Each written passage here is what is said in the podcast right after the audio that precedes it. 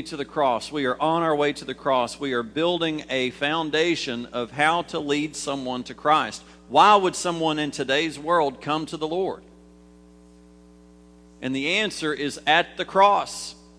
There is no other answer. There is no other anecdote. There is no other pill that will satisfy the hurting of the world than Jesus Christ. It's the only remedy. Those that you see coming into your place of work or into your uh, social area that is hurting, there is no other way to fulfill that hurt but by God. It's it.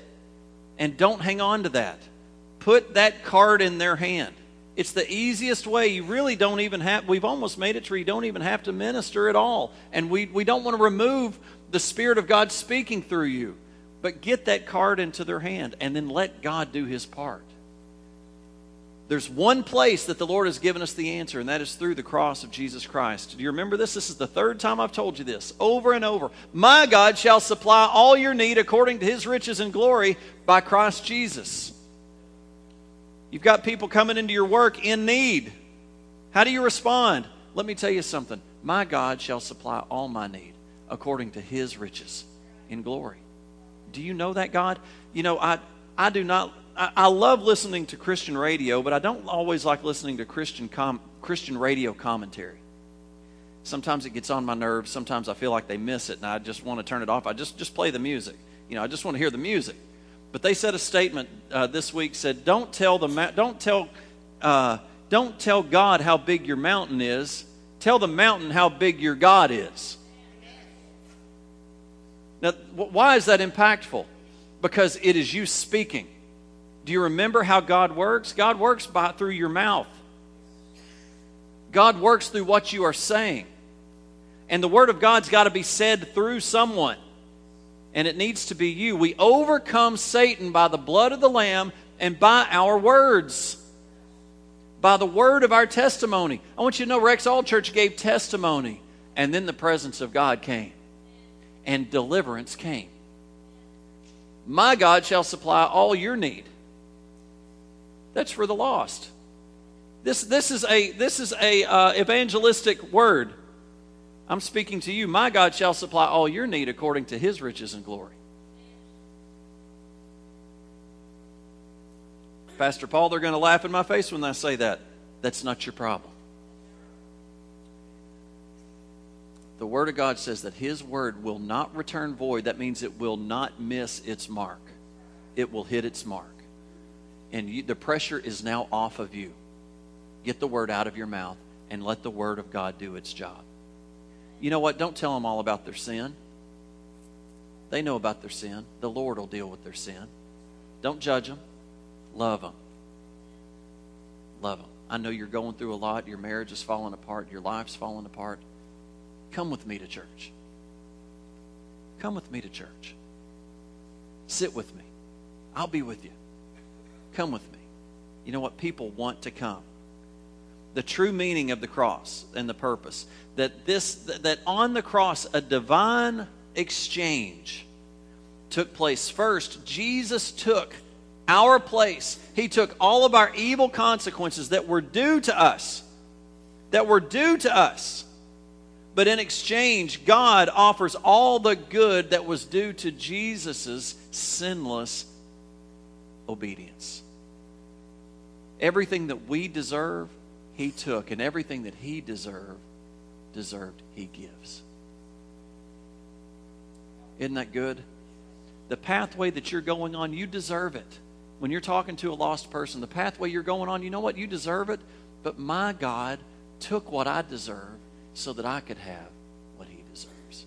And you know what that is? That's an abundant life. That's a life of not coming up short. That's a life of a good marriage and a good family. The first three aspects of this exchange, this divine exchange we've looked at over the last two weeks. Number one, that Jesus was punished that we might be forgiven. Let me tell you something the world seeks forgiveness. They may not know that it's, it's in that package, but they seek to be free of their guilt. He was punished that we might be forgiven. Also, Jesus was wounded that we might be healed. And then finally, Jesus was made sin that we may be made with his righteousness. You know what righteousness is? His righteousness? It is being made right with God. There is no other way to be made right with God than by Jesus Christ. No other way. You can't work your way hard enough to that position. You can't be good enough to make yourself righteous with God. It's a gift that He gives. The next aspect of this exchange is a logical outworking of the previous one. The entire Bible, both in the Old and the New Testament, emphasizes that the final outcome of sin is death. In Ezekiel 18, it says, The soul who sins shall die. It goes on to say in James 1:15 that sin when it is full grown brings forth death. When Jesus became identified with our sin, it was inevitable that he should also experience the death that is the outcome of sin.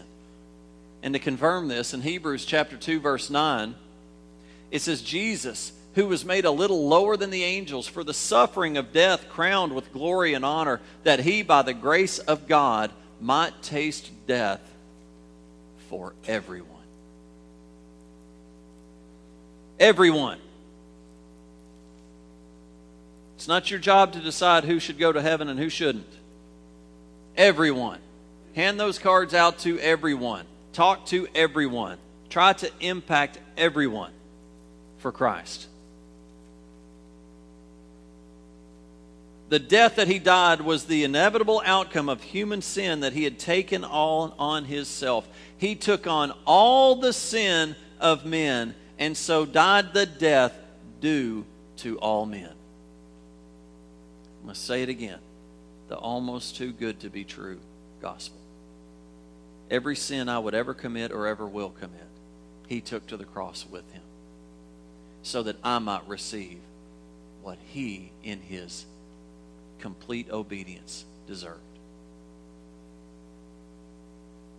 Romans 6:23 says for the wages of sin the wages or the just reward the reward of sin is death but the gift or the unearned gift of God is eternal life in Christ Jesus our Lord.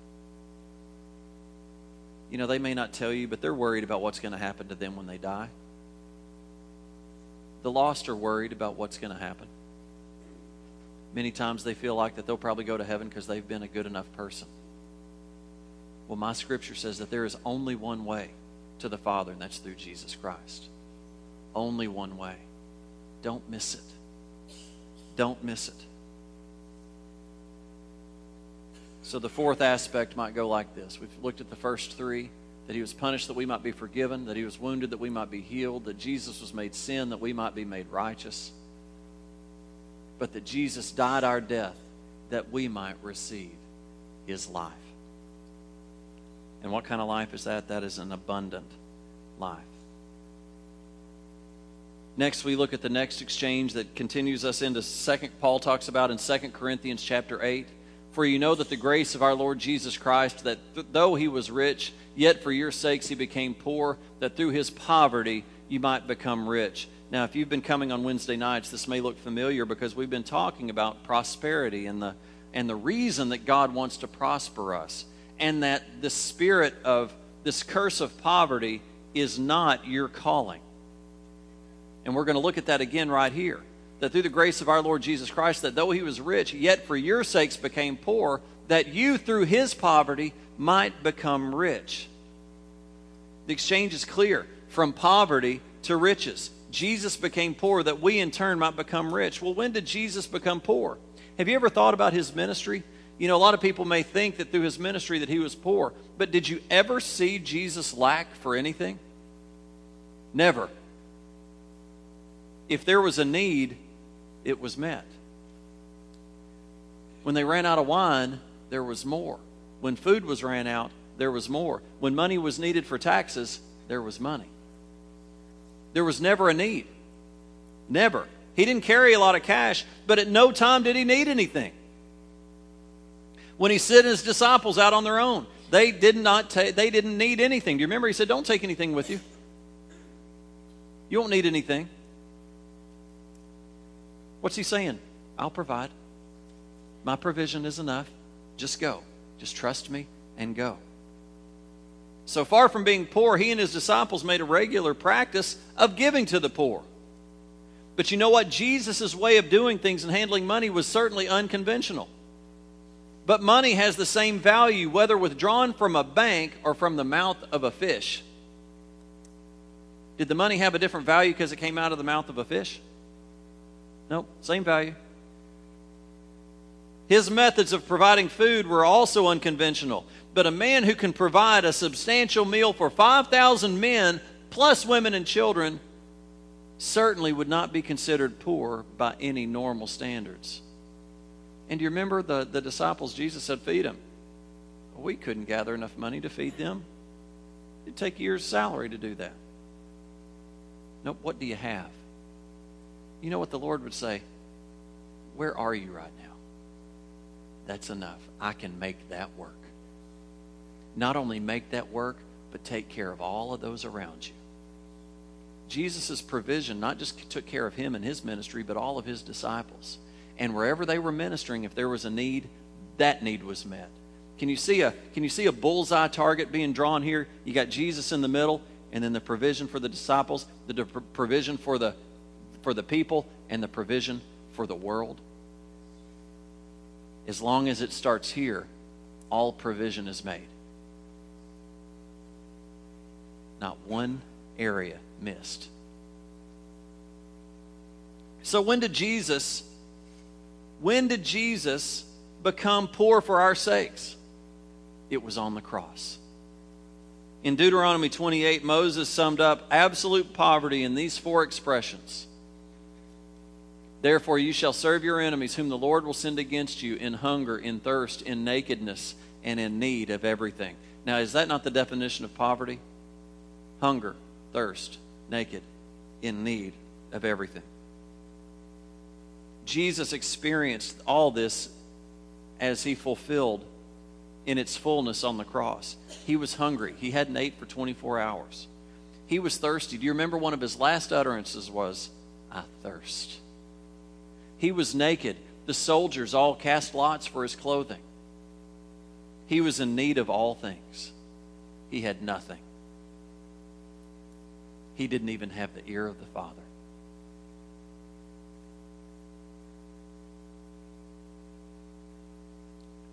he was when he was borrowed, do you know he had to borrow a robe?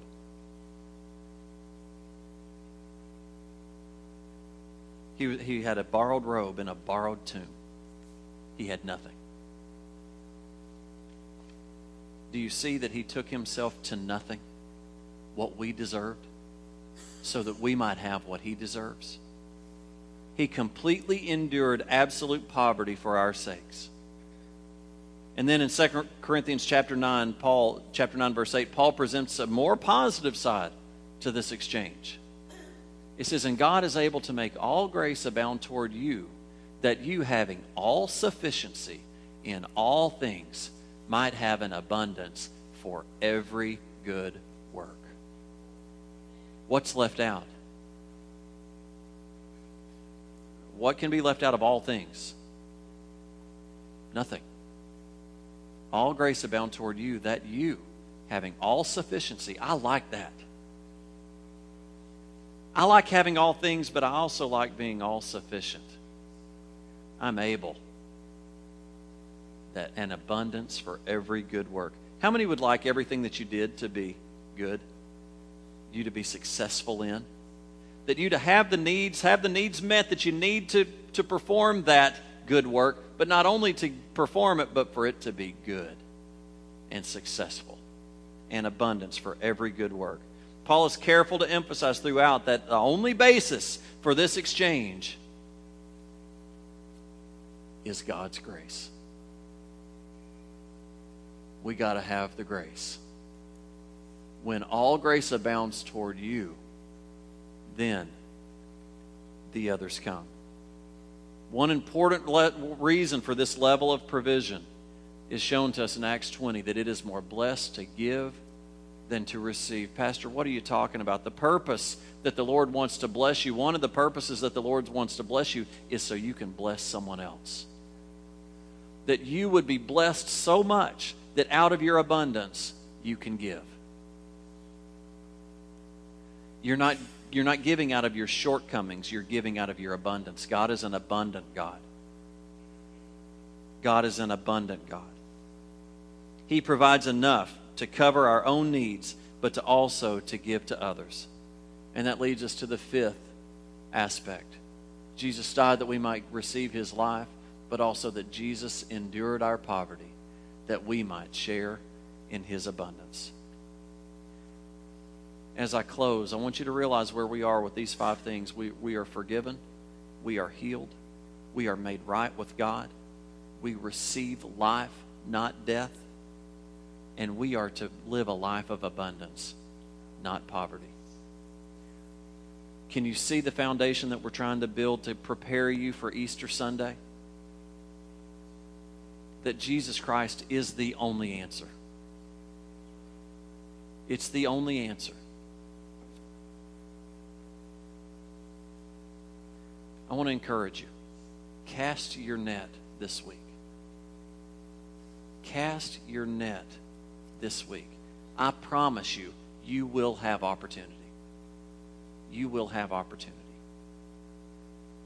I want you to trust that when you use the Word of God, you're going to hit a place that has a lot of fish. You're going to hit a fertile place. They may not come with you. Don't be discouraged. They don't be discouraged. You can't make the decision for them. They don't answer exactly right, give it to the Lord, pray for them, and go fish again. I think you'll be surprised. I think, I think if you'll try God, you'll be surprised. We're all saved. More than likely, all of us in here are saved. Isn't it funny for a, a pastor to tell a Christian to try God? Fish. Give God a chance.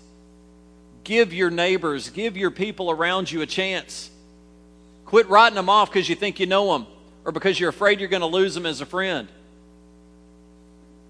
You know, the, my closest friends are those that I know love me and will tell me and will protect me and will fight for me. That's what you're doing. You're fighting for their soul. And they're worth it. They're worth it. Jesus will leave the 99 to go after the one. Go after the one. Father, in the name of Jesus, we just praise you. I just praise you. I just worship you. Lord, I just ask you to help us to fish this week.